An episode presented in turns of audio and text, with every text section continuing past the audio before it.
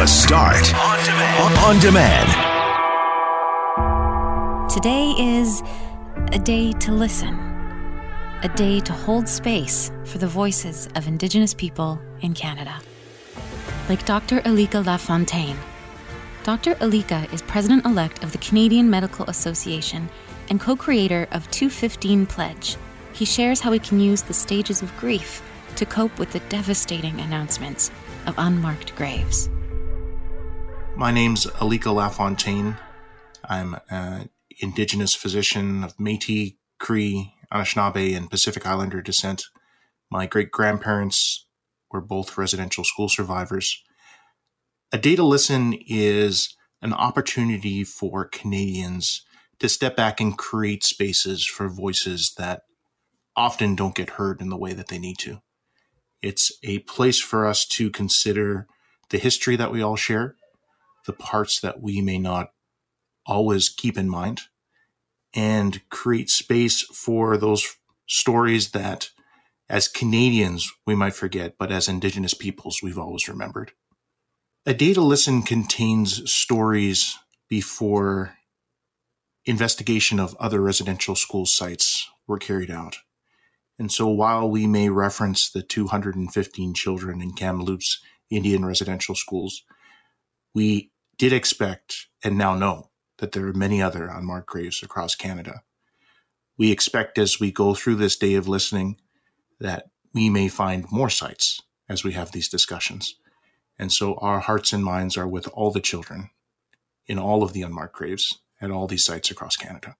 Truth and reconciliation always begins with truth and ends with reconciliation. And so, as you listen to these stories, these lived experiences that you may not have been aware of before now, it's important to listen and really take these as truth, to process as a Canadian what this means for your identity, your history, and what it means for Canada as we build forward. A day to listen and the 215 pledge acknowledges that the healing process affects everyone who's involved. There's indigenous families, communities, and individuals who, in the process of uncovering these unmarked graves, are going through a grieving process. But also as Canadians, Canadians will be going through a grieving process as they re explore their identity and what it means to be Canadian in light of understanding our shared history the 215 pledge provides a framework for you to process the grief you're going through. Provides a framework to come together and have these discussions. And in the spirit of what the Downie Wenjack Fund has always been about, it creates a space for us both to be prepared to recognize and acknowledge each other's grief, but then move forward towards reconciling our histories. To learn more about the pledge, please visit 215pledge.ca. To continue the conversation about residential schools and our shared history, please visit downiewenjack.ca to keep learning. Thank you for joining us on this Day to Listen. Today is a day to listen. To learn more about how you can do something, visit downiewenjack.ca. Mackling and McGarry, dry conditions have brought out the return of a pesky insect. And as Global's Abigail Turner reports, it's making for some sticky streets. Lots of Winnipeggers noticing this sticky layer on their vehicle. And if you don't have that on your car, well, you're probably familiar with this sound. Take a listen. To put it in the simplest terms as to what exactly this is, well, it's aphid poo. We actually spoke with one Winnipeg entomologist, Taz Stewart, who says because of the hot, dry conditions, aphids are really thriving right now in Winnipeg. They're very, very tiny, and in the trees, the, the elm trees especially, you'll see these little folded over leaves. And what's in there is the eggs and the, the uh, little little baby aphids going in. So it's very difficult to control them if they're inside that clutch. Stewart says he hasn't seen aphids this bad since 2010 when we saw drier conditions in the province. He said aphids are typically in one area of the city. Ants love it. We don't because cars get very sticky. Um, your bikes, you're riding your bike, you feel your tires get stuck to them too. And these are, these are in the areas of the city where the large elms are, are being uh, being eaten eaten on because the food source is chlorophyll for uh, aphids. Now, if you do have this sticky mess on your vehicle, Stewart suggests taking it to a car wash as soon as possible. If you leave it there for too long, it could actually damage the paint on your vehicle. Abigail Turner, Global News. Whenever I look out of, of my balcony, GMAC, uh, I look down on Roslyn, and I always think, did it rain today? And then I remember, oh no, it's that's not rain. It can actually come down almost as a drizzle at times of the day, depending on the wind and what's going on. I was in the North End yesterday. I was trying to get a hot dog at the North Star Inn, but they're closed Monday, Tuesday. Ah. And I did not know. So I parked on a Side Street and uh, I was like, what is going on here? And then I remembered, of course, that it was sort of aphid season. We don't have elm trees in my neck of the woods, at least not too many of them. And I haven't really noticed too much of the sticky stuff. But uh, good note with regard to the car and washing the car and the paint. And I try to keep my vehicle clean most of the time. Um, I guess I'll just have to be washing it a little bit more often if I'm heading into those neighborhoods where where the aphids are active. And Taz mentioned something about ants. Ants liking it. The ants can get lost from my neighborhood. Maybe I'll give them all a ride over to the different parts of the city with elm trees because my yard is absolutely over run with ants. And uh, I'm at a loss as to what to do about it. I guess Buzz Boss will be getting a call from me over the weekend. I used to park on, under a tree. It was so frustrating. I, I, had a parking spot behind my apartment building. I used to live at Lord Harrow Apartments at Corydon and Harrow, and there was I had I was in the second spot just off of Harrow. So the back lane came in off of Harrow and uh, there was a sidewalk there was a parking spot right beside the sidewalk and i was the second spot in. And the tree on the boulevard the the hang line of the tree ended just with my car. So the car beside me to my right was fine but mine was disgusting and to the point where like even my wiper fluid sometimes couldn't get it off. Like it couldn't oh. clean the windows. It would like my wipers would actually get stuck to the windshield. So this this is a plague. And when just watching Abigail Turner do that report yesterday, where she says, "Can you hear this?" and she can tell she's doing just the little dance, little shimmy, lifting her shoes up and down off the ground. Yeah, it's uh it's such a all the bugs we have to deal with. I think I've said it earlier. There's or uh, last week or earlier this week. There's like that magical zone at the beginning of spring where there aren't any bugs and it's right. just nice outside and then it begins. Well, it's funny because we have these cycles of life in Manitoba, you know, winter and we come out of hibernation in the spring and you know, as much as we love the city, it's so ugly with all the residue and the sand and the salt and everything from the winter and fighting snow and plowing snow, etc. But you're right, that's really our only bug-free season and then we move typically right from winter to summer and then mosquitoes and then the aphids and and then the caterpillars and then we move into wasp season and we get into the fall and then it's almost like you can't wait for that first killing frost to get rid of the wasps and then boom it's winter again. It's like when is the when is the perfect time of year in winnipeg? I don't know if there is one. Oh and by the way uh, if the north star is closed don't forget the white top isn't all that far from there. Not to not to rain on the North Star or anything. It's they make great food too, but the White Top is an alternative option if you're in that neck of the woods. GMAC. Yes, yeah. Salter is a mess right now though. They're rebuilding Salter, and so I was by the White Top the other day, can't remember what time of the day it was. It actually looked like they weren't open. So maybe we should we could uh, confirm. I don't know if you have any connections over there. Yeah, to find out uh, how uh, Salter Street and the construction over there is, is treating their hours and their business and and access, etc., etc. These stories may contain details that some listeners may find distressing. If you are Indigenous and in need of support the Hope for Wellness Crisis Line is available 24 hours a day at 1 855 242 3310 or visit online at hopeforwellness.ca. Today is a day to listen, a day to hold space for the voices of Indigenous people in Canada. Like Phyllis Webstad, the creator of Orange Shirt Day, a national movement of remembrance and an affirmation that every child matters. Orange Shirt Day was born out of Phyllis's personal experience and symbolizes resiliency and a way to honor those impacted by residential schools. Wade Phyllis Webstad Rensquest, Stracham Chattum Stlakwan. Hello everyone, my name is Phyllis Webstad. I am from the Canoe Creek, Dog Creek First Nation. I am coming to you today from Shawetmch the land of the Shuswap people in Williams Lake, BC. I'm third generation Indian residential school survivor. I grew up with my grandmother, and when I turned six, it was the thing to do to send me off to residential school. She had sent her 10 children. So in July of 1973, when I turned six, Granny got me ready as well to go to St. Joseph, or we just call it the mission we went to town here to Williams Lake and I chose a shiny orange shirt to wear. Got to the mission and my my shirt was taken.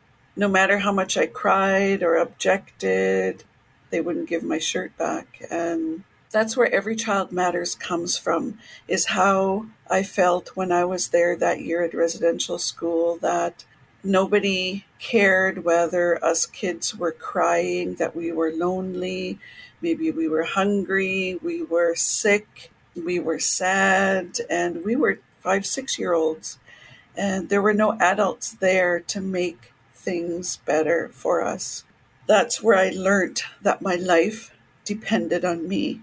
And it's really hard today to ask for help and to accept help, even I'll be turning 54 next month, and it's still hard.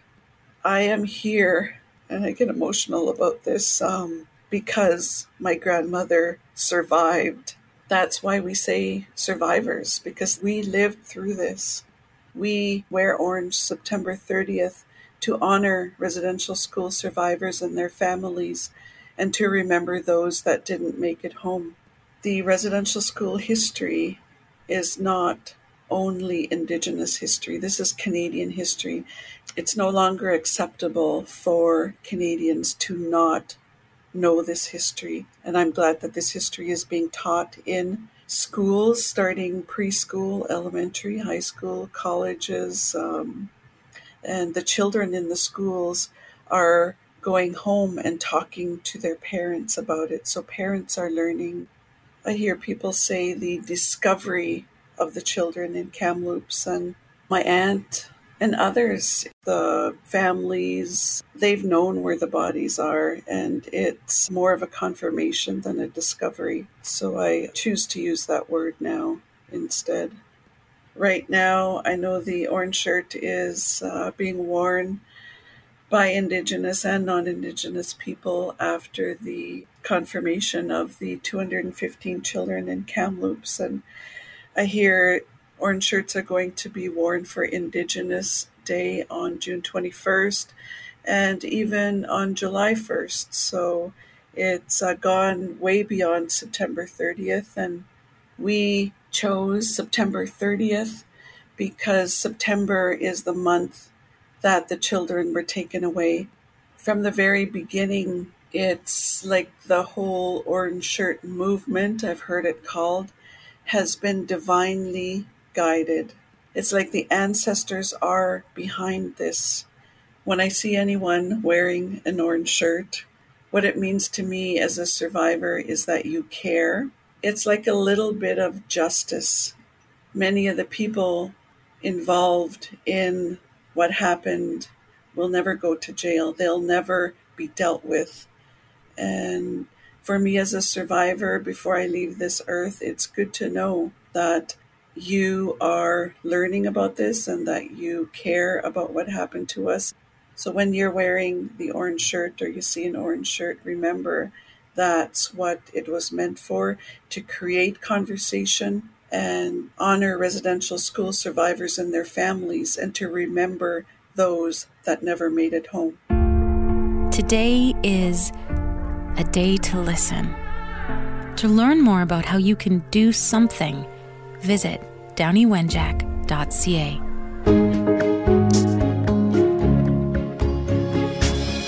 We just wanted to ask you about your favorite staycation spot in Manitoba, whether it's in Winnipeg or outside Winnipeg. 204 780 6868. Shoot us a text. Tell us a story for your chance to win.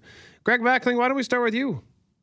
Well, I love Manitoba being thrice repatriated. Yes, I, I heard and answered the call to move west three different times, twice to Alberta, once to BC. But this is home, and I love Manitoba for as hard a time as I give it from time to time.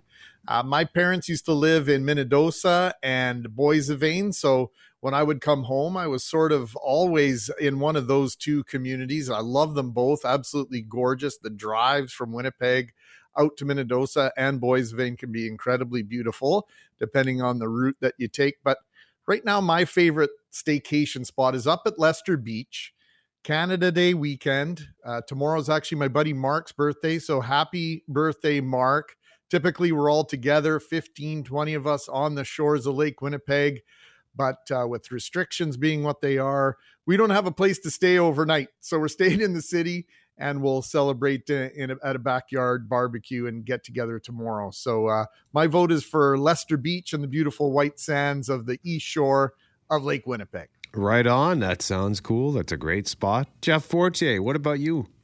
For me, usually a staycation is just on the couch in my gish with a fan pointing at me, especially in these hot weathers. But uh, it seems like like a, a, good staycation. But you know what? I, I, was thinking it's been nine years since I did my internship, and I did it out in Flin Flon, Manitoba. That's somewhere I'd like to go again, and uh, you know, go see some of my old friends who I worked uh, at the radio station up there, and uh, you know, just uh, actually go and explore the town. I didn't really do that much exploring when I was there. You know, I was by myself in a new world, and I was young, and but I'd like to go back up there and really explore Flin Flon and the areas around there. Cool. That's a great idea as well. Jeff Braun. Uh, mine's actually just a few minutes up the road from where Greg was talking about. I'm up at, at, Hillside Beach. A buddy of mine, his parents built a cabin there in the mid 90s when we were in high school, and we've been going up there ever since. The last few years, we haven't gone as often. Of course, as you get older, it's just harder to uh, wrangle everyone for a weekend of fun. But a few buddies and I did make it up there last September, right before the second shutdown kept us at home, and we had a, a an awesome weekend up there, just uh, chilling in the woods. It was a lot of fun. Poitras? Uh, well, you know, I used to work in, you know, speaking of, I didn't, I had an internship in Dauphin, but I ended up working there for six months. But I used to take the extra, the long way around just so I could go up through um, Riding Mountain National Park on my way back and forth from Winnipeg, just because of how gorgeous it was and, and how fantastic of a drive is. And I've always wanted to go and spend a long weekend at Clear Lake and Wasagaming and, and on and all there. And I've never got around to it. And so if I had to pick anywhere in the province, uh, yeah, that's that's where I would want to uh, have a staycation. I I don't know why I haven't done it. Probably because I'm too cheap, um, which is the exact reason why. I know why I haven't done it. I'm just too cheap. Um, but I I will get there one day. Uh, absolutely, I will. Well, no, when Loosen you d- the purse strings there, Poitras, it's worth it. Well, I know it is. Too cheap to go great, camping? I'm food's great. totally aware how worth it it is, but it's like at the time, it's it's so ridiculous. I'll be out on a vacation and I'll think, oh, you know, I really like that map, but it's ten dollars, and uh, and then like I'm kicking myself in the head. Like six months later, says, why didn't I just spend the ten freaking bucks that didn't matter? And it uh, like I don't know what the heck. It's like a sickness. Now is you it spent fifteen hundred dollars to get there, and Yeah, don't spend ten dollars on it. You're it. totally right. It's completely souvenir. illogical. now is it because you you feel like if you're going to spend money to go somewhere that you should leave Manitoba? um, no, Okay. no, that's totally not it. Okay, I was just I was wondering because some because you know for some when you think vacation you think I'm going to get on a plane and I'm going to leave the, the province if not the country, but uh, you don't really have to go that far to have an otherworldly experience. Like for me, uh, this I mean every year I have my Laker Classic, so that that ends up being a four day staycation. This year we're going to Hecla Resort and hoping in later July to for my new uh, golf event, the New Nine Invitational in Minnedosa and Neepawa. Uh, but uh, the, my spot is called Barrier Bay Resort. It's in the Seven Sisters region. And uh, I went there a couple of years ago. It's like a little little romantic kind of cabin getaway, and we stayed there for a week, and it was just wonderful. And it's you know it's always nice when you get to a spot like that and you step out of your car and the, just the air smells different. You know, like that. Ah, we're we're not in the city. We are out in nature, and it's lovely. And there was a pool. So even though we could go down to the the water to the beach, there was a pool right there, uh, which ended up being. uh, We had some adventures in the, the actual water in a in a paddle boat, which I won't go back into that story. We got ourselves in trouble, so the pool was end, ended up being the best part. But yeah, it was just it was a really nice spot, and I'd never been to that particular region of the Whiteshell. So yeah, that was really good. So Ron, I wanted to ask you: You like going to the to the beach? If when it comes to the lake, do you prefer beach side or do you like? Do you have? What about lakes where you just sort of step off a dock? Oh, um, that doesn't really matter to me because uh, I, the older I get, the less inclined I am to actually get myself wet in a in a lake of any sort. I, I, if, we're talking about the South Pacific where it's crystal clear water, that kind of thing, or in the Caribbean, then sure I'll go swimming. But uh, Manitoba Lake, yeah, not so much. and for and uh, but and of course, Greg, you won't set foot in the water, right? Oh, open bodies of water are no go zone for me. I think you have a, I think you have a story in your news th- this morning, Jeff, that uh, emphasizes exactly why that is. And until somebody can prove to me there are not sharks in Lake Winnipeg, I, I will, I will stay out of it. I, I don't know if we can confirm or deny, uh, Greg. I'm not sure we can do that.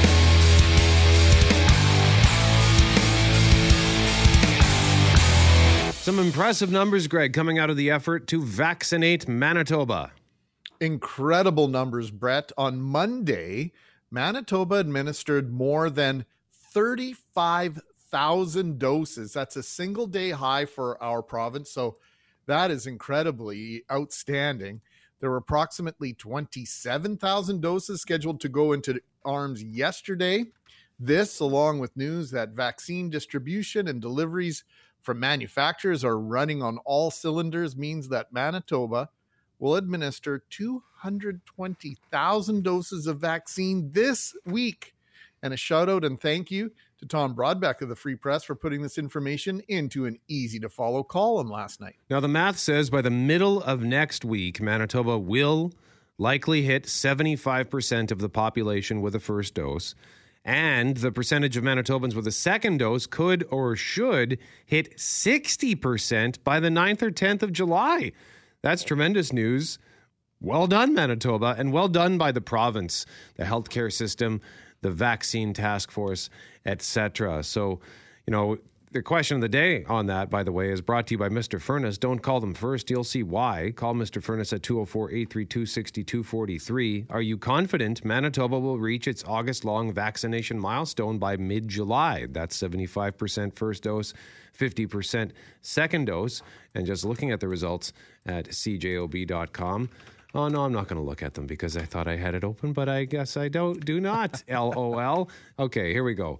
Uh, pulling up the results now, and it's uh, 62% say yes, 38% say no. But uh, looks based on that math, Greg, looks like we should have no problem hitting that. But the September long milestone is that going to be tricky? I think that's going to be trickier because now you're you're getting into that area where there are people who are vaccine hesitant or have zero intention of getting the vaccinations in the first place. So uh, yesterday, the province announced uh, some initiatives from some different communities in order to get those communities vaccinated, uh, almost like a a ground attack to to get out there and to send the message and to encourage people to get those vaccinations and give them some resources to do that. I mentioned it last week while you were on vacation, Brett, that I'd seen Dr. Fauci on television, and he said that in Washington, D.C., he was actually out knocking on doors with members of the Washington, D.C.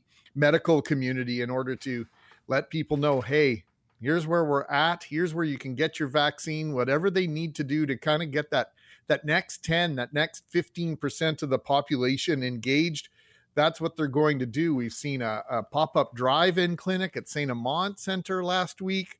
I know there's a pop up clinic at uh, Leila this morning. In fact, my kids are getting dressed.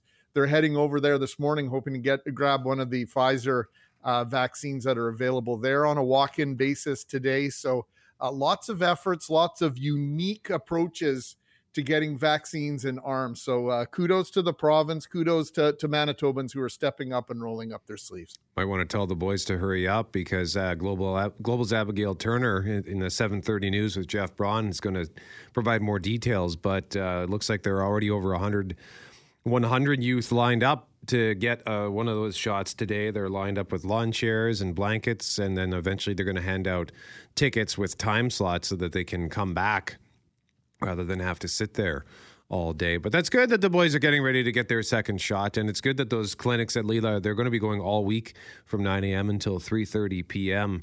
with those uh, Pfizer shots that have been set aside for the youth. But uh, yeah, I'm super encouraged by the the rate at which we're going. Like when I walked by the convention center uh, a couple of days ago, I was sort of taken aback at how busy it was because it was busy at the start, of course, and then it just it seemed to kind of slow down.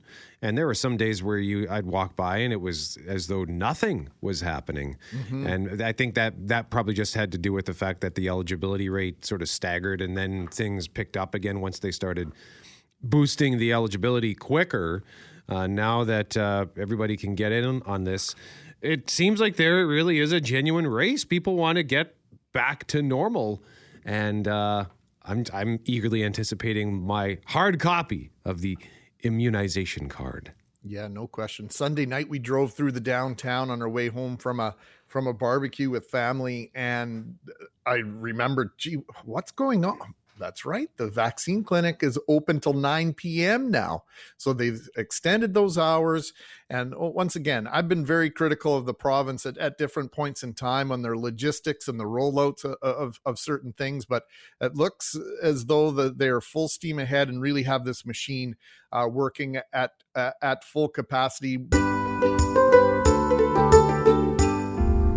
Today is a day to listen a day to hold space for the voices of Indigenous people in Canada. Like Harriet Visitor, niece of Chanie Wenjack, a 12 year old boy who died fleeing from a residential school. Harriet shares her personal story, the impact it has had on her and her family, and how she works each day to be a positive change. Bonjour, um, Harriet Visitor in Indigenous Kaz, uh, Makwendo Dem. My name is Harriet Visitor, and I am the niece of the late Chanie Wenjack. I sit on the Downie Wenjack Fund as a board member, a liaison for my mom and her sisters. As soon as I was born, I was impacted by an unseen brokenness that was brought upon me. And to this day, I am learning to undo and change in myself and my children. I'm an educator, and I say that my son is the why I teach, and my daughter has become the how I teach. When the announcement came of the findings of 215 children at the Kamloops Indian Residential School, it totally floored me.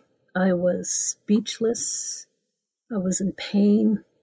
And it was so difficult to teach the next day. I couldn't see my students' faces, but I could definitely see their hearts. And it was so hard to teach when I was trying to process what I was feeling myself. I felt the enormity of what my fellow educators across Canada were feeling. And I knew that my students needed to hear me speak about it. And on the first day, I couldn't. And I understand how educators feel in teaching the residential school history. When I've had to share my late Uncle Chanie's story in September, Secret Path Week, Orange Shirt Day, the reactions of my students are always heartbreaking for me. When they realize that I'm part of this story, they express sadness. They often come to me and I acknowledge and I spend time talking to them about our sad history. My Uncle Chanie's story is just one of 150,000 stories. And I tell them our, I understand what our story is. I, I understand and see how painful our story is. But as I look out to my students, I also see our future. And I say that it's my responsibility to walk with you because you're going to continue our story. And I always think about that when I'm teaching whatever I'm teaching my students. But after the the findings of those children, it became very difficult during that time. There's a long road ahead of us in terms of Canadians learning to understand. That's different from learning. We all learn, but learning to understand is another step beyond just learning. And in our Indigenous families and communities, it is a long road to for us to undo and change what has happened to us. As I look out at my students that I teach, I am reminded of my mother on one side and the stories of residential school survivors. And on the other side, I have my students. And I tell them, uh, I know our story is painful. And I call it a story because I tell them, you're going to finish our story. I'm going to walk alongside you in our story for a time, and then I'll leave. But you're going to continue our story. You are our future, our future. But when I look at our story, I tell them, I know it's painful. I feel the pain. I know you feel the pain too. But when I look out at you, I tell myself, we're strong. We are a strong people. We are resilient. Why? Because you're here. You're our future. You're going to continue our story. And I want you to remember that. Remember, you come from strong, resilient people. Today is a day to listen. To learn more about how you can do something, visit downiewenjack.ca. Today is a day to listen, a day to hold space for the voices of Indigenous people in Canada. Like Theland Kicknosway, at just 18 years old, Theland has spent his life advocating for Indigenous issues. He is completing his seventh annual journey from Winnipeg to Ottawa to raise awareness and funds for missing and murdered Indigenous women, girls, and Two Spirit people. Buju ani tanse kwekwe wache sego. Ah, Nimki benoje kapisi smat napisis indigenous kaz, mayangan dodem kajanangan. So hello, my English name is Theland Kicknosway. I am Cree and Potawatomi from Walpole Island First Nation, Kajanang Territory. As a young Indigenous youth growing up, I always heard, you know, all these different stories uh, from residential schools, the 60 Scoop, TB sanatoriums, and and now missing and murdered Indigenous women, girls, two-spirited individuals. Indigenous women and girls represent 16% of all female homicides in Canada, while constituting only 4% of the female population. Indigenous women are three and a half times more likely to be victims of violent crime than any other women in Canada. Growing up and, and hearing these, uh, hearing statistics and, and hearing the different tragedies and hearing stories from, from families, sometimes there's moments where you feel like you can't do anything, you feel helpless. But then there's other times when you realize that you have to do something. When I was nine years old, we had this vision to run across Canada to raise awareness for Indigenous, missing and murdered Indigenous women little nine year old said that to his mom. And um, I, I, remember telling her, and she was like, What do you mean you want to run across Canada? And, um, you know, I didn't realize Canada was really big at that time. I was eager, I was nine years old. And um, I, I knew from, from kind of that moment that we were going to make this dream come true. You know, we started it when I was 11 years old. I'm 18 now. We're in our seventh year, and we're we're still going strong. Unfortunately, the violence hasn't stopped since I was a kid, and it still continues today. So, you know, however long that we must run, however long that we must have to continue to raise awareness to this this issue and and bring light to this, you know, we, we have to continue to tell people the horrible things that are happening in our communities and outside of our communities. I'll continue to share those stories. And right now, we're on our seventh annual journey for a missing and murdered Indigenous women, girls, and two spirited individuals. We are biking from Winnipeg to Ottawa. But like I said, you know, from a young age, I knew I needed to do something about this. You know, I didn't I didn't want to just sit around and I had to go out and, and try and make sure that people were hearing this, that they would educate themselves about the issues and epidemics um, around Indigenous peoples. And so, with uh, with different platforms and just using our voice is how we're we're going to get our message across. So you know, it, it's not just one person's voice that's going to be able to lead everything, but it takes a community, it takes a collective to do all this work. So if we have everyone's voices in unison, we can uh, we can sing really loudly to the masses.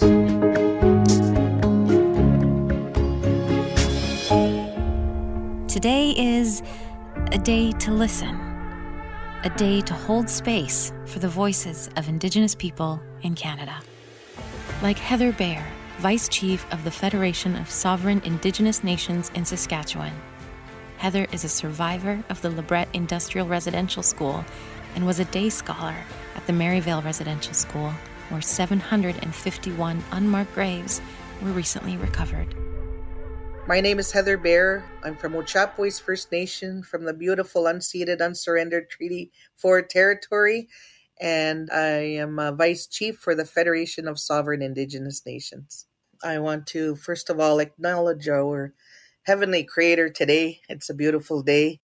And with the unearthing and the uh, evidence that has come forward with uh, the little children that went missing so long ago, the little children that went missing that we heard stories about and we t- say whispers.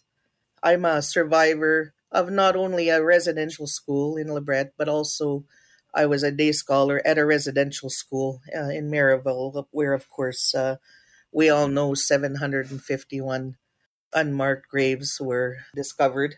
I know there was always stories as a day scholar at Marieval, and when you think about the realities, just imagine those children, those babies, and every one of them, they had a name. They were loved. They had families. They weren't just a number. You know, the thought that they had died lonely they died afraid.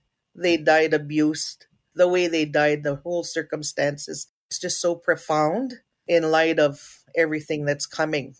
And you know, that understanding about healing that we, we don't all heal at the same time, you know, and thinking about where do we go from here now? What is the path forward and why? There's a reason why. Why at this time has this happened? And I can only think about the revitalization of our culture. Of course, you know, when you look at the genocides of our people, it was cultural genocide. You know, our language, our culture, our values, our customs, everything good about us was being stripped away. Our descendants that were left back without their children.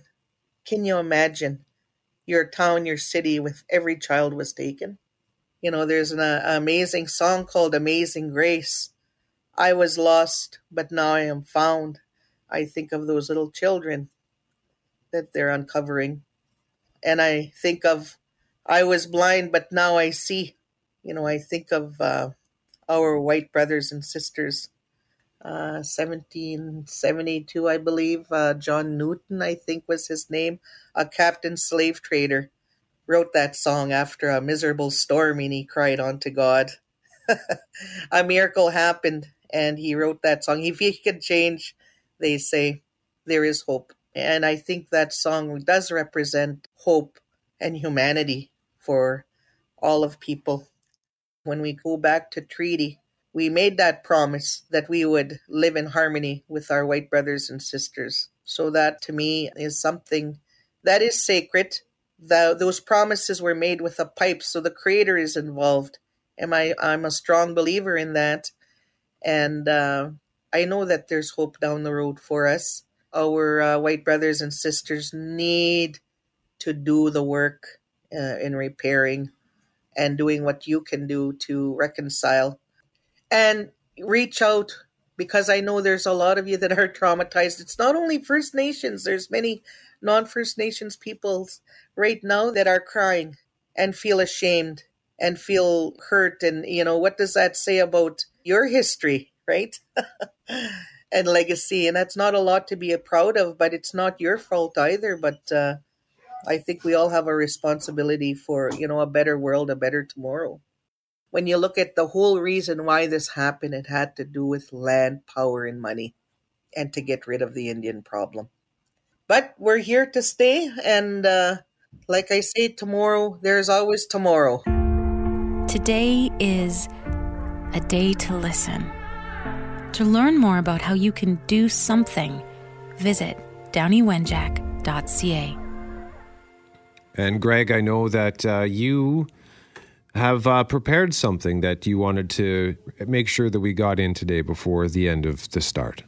Well, there's so many incredible stories we're hearing today. And my hope for a day like this is that it starts us down a path to a place where the stories that we're hearing, the pain, the vision, the hope become our stories, Canadian stories, Canadian history. Right now, it seems as though this history, these stories, of the horrors of residential schools, as an example, are seen exclusively as those of the Indigenous peoples of Canada. Once again, this is our history, our story, Canada's story. And I hear too often about the power of these stories and the reality of these horrors to divide us. That having these truths come forth will pit non Indigenous and Indigenous Canadians against one another. It will stir the pot, one listener texted earlier this week that these truths will divide Catholics and members of other churches who ran these dreadful facilities with Canadians who don't attend church or practice religion. There are some who believe no good can come out of this darkness. So many of us feel right now. In my mind, in my heart, I believe that we cannot build a bridge of any type without first understanding the size, shape, and scope of the work involved. Whether the bridge is a metaphoric one between people or a physical one designed to connect two shores of a river, both need to be engineered correctly, carefully, in order to serve their purpose, to fulfill their need. Building a bridge too short or too narrow achieves nothing. We must understand the scope of the work the foundation on which the bridge will be built. We need to determine the materials to be used. We need to decide on form and function. We need to take into account the people who live on both sides, who will want to use the bridge. Will it serve more than one segment of the population or economy? And let's be honest, how will we pay for that bridge?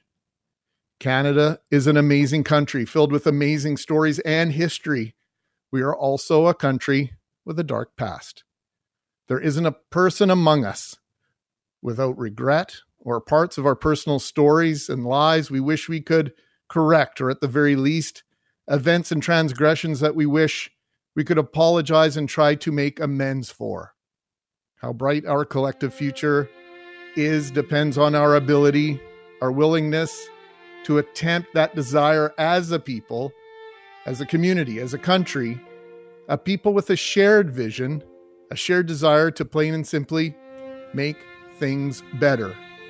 Dare I say, to build a better bridge for all of us, for all Canadians.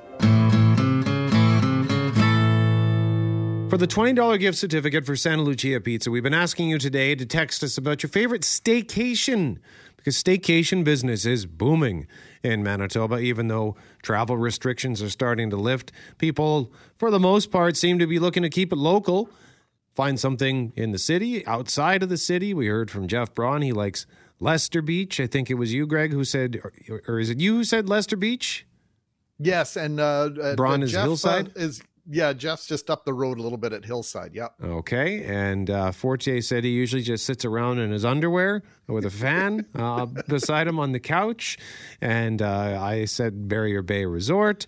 And Cam says he really needs to get on the staycation wagon, but he's too cheap. So we wanted to hear from you. And, and we have gone with Phil for the win. What did Phil have to say, Greg? Well, Phil says, I, being an anti bug, anti tent, anti camping type, I guess anti outdoors altogether makes it challenging when you have a wife who is the opposite. We often compromise and stay at Hecla Resort. It satisfies her necessity of being in the bush, and it satisfies my needs of room service, air conditioning, spa like pools, and massages.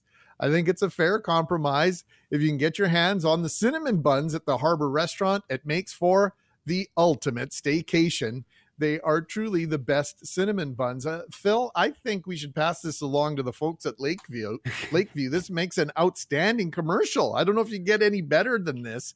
Covers all the bases. The only thing he didn't mention was golf, Brett. That's right. And uh, they have an amazing golf course at Hecla. He adds camping. Why would you want to live like they did 200 years ago? I would have never survived in the olden times. LOL. So, congratulations, Phil. You win the $20 gift certificate for Santa Lucia Pizza. And I'm kind of with Phil. Camping is just not my thing. I think it's partly because I've never done like what I would consider real camping. I've gone to Red Lake Falls. I think that's the one of the only spots where I've ever actually set up a tent. And basically all you do is you drive into this field and they just have it divided into like actual marked lots and you just set up a tent right there on the lawn and you're surrounded like a you're just surrounded everywhere by tents and uh, I don't know. I would imagine maybe like uh, having a private spot with maybe surrounded by more trees. I know our boss Brent. He likes to. He's got some secret spot out there somewhere that's on the edge of a of the water, and the pictures he gets are just magical of the stars. So that's something I can like. I get it. I understand why people like that kind of thing because it looks so peaceful, especially if you've had a busy week at work and you can get out and just enjoy the peace and quiet. I get it. Yep. What you did was sleep in a tent, Brett. I don't know if that qualifies as camping. There's a difference there. I think you're there for for the tubing and some of the other activities that that go on. It's sort of like saying, "Yeah, I camped at Sunfest back in 1993." no, you didn't. You slept in a tent. You passed out in a tent Yeah. or somewhere, uh, something else in a tent. In all likelihood, what our boss does is wilderness camping, and I like it sort of somewhere in between. A nice spot at Grand Beach is fantastic with the trees and the and the campfire. There's some terrific spots out in northwestern Ontario. I think Ontario does a great job of their campsites. Yeah, there there is an in between there between what Williamson does and what McGarry does. Let me uh, rest rest assured on that. when the only other time that I tried it, uh, we took a road trip out to Wisconsin, and the the the guy who organized it wanted to. He had picked out this a, a campground. It was an actual campground. So I thought, all right, you know, he, he know, I know he likes to camp, so he knows what he's doing. We got there, and the lot we were sitting on was basically like just this pile, this hard pile of dirt. It was awful, and I whined like a child the entire time. And I essentially forced my girlfriend to pack up and leave after one night. I said, "I'm not doing this. We were staying in a hotel, and we just drove until we found a hotel." And I immediately went for a swim and took a nice hot shower and said, "I'm never doing that again." I'm a baby. Gary is with accommodations as I am with food. I know what I like and I like what I know. Today is a day to listen. Radio stations all across Canada are elevating the voices of Indigenous people in Canada, like Isaac Murdoch, an Ojibwe storyteller and traditional knowledge holder. Isaac encourages everyone to take grief and negative energy to create a beautiful and better future for all children. Oni bonjour. Mas an apkin ge go na be cause. Gena be guk shabiga jwaten donjaba, gnoje and do dem. And ish na be nini and dao. Nimki ajbekong nin da. Hello everybody, my name is Isaac Murdoch, and I'm from Serpent River First Nation. Years ago, a lot of the old people talked about what was happening. They knew that the lands were being stolen and that they were putting children into the residential schools to reprogram them so that they'd never be a land based people again. And of course, the old people always talked about the old days of being a free people on the lands with their own government, with their own laws, with their own sustainable economies. And they were doing well, they flourished using their traditional knowledge that was passed down for thousands of years on how to live in the forests sustainably. And it took a high level of education to achieve that. And of course, we all know that this was known as the Indian problem. And so, of course, young children were taken into residential schools to be reprogrammed. And so that they'd never go back to the forest again. So, this way, Canada could have a free for all in resource extraction. And as a result, the lands and waters have been devastated. And so here we are in 2021, and there's been the discovery of, of several grave sites now of young children that were buried. Some of these children were murdered. Some of them lost their lives during the, the flu pandemic. And it's, it's a true tragedy. But here's the thing right now, a lot of these policies still exist in the Canadian framework. But we need to take this as an opportunity to, to rebuild. We need to take this tragedy and this genocide against Indigenous people and we need to, to rebuild. And what I mean is, is that Canadians have a responsibility to fix Canada.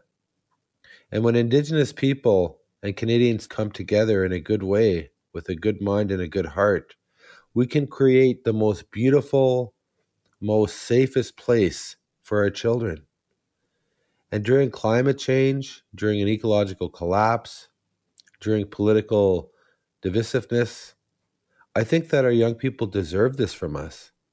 As adults, we have a moral and ethical responsibility to everything in our power to make sure that they have a future, a good future, where diversity can thrive, where Indigenous people can of course have access to their lands where you know the education that's being taught to our young people will teach the young people about diversity and about being able to survive ecologically on the planet because that's something that's missing.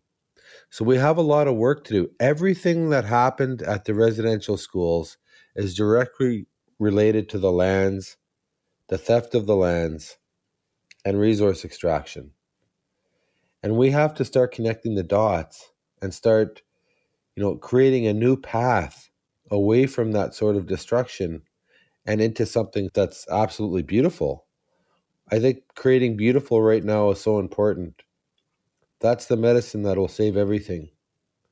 It doesn't make sense to fight anything. It makes sense just to create beautiful. Because if anger and, and beating people up and oppressing people is the problem, then the solution has to be the opposite. There is no other option. And so I think that, that we all have a lot of work to do. But I also believe that Canada has a huge job ahead of them in making sure that this place is safe for everybody. And I believe in unity and I believe in people coming together. Mackling, McGarry, and McNabb. Loren McNabb in for Jeff Currier joins us now. Hello there, Loren. Oh, and just as a heads up, you might hear the kids too, because one of the things I realize now after working from home is that we're back in these summer days where um, the children, the children are five feet from me, just trying to beg for some video game time, and and here we are. Hey, mom. So if you hear some shouting, that's what's Hey, going on.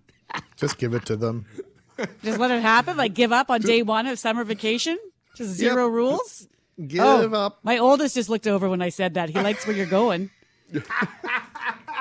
He's like, "Is, is you this know happening?" that's the way, Mom's giving up. the way it's going anyway. So You do know well that, just- Greg. You you do know that, except for that usually shouldn't happen till like what August. I feel like that August long weekend is when you're like, yeah.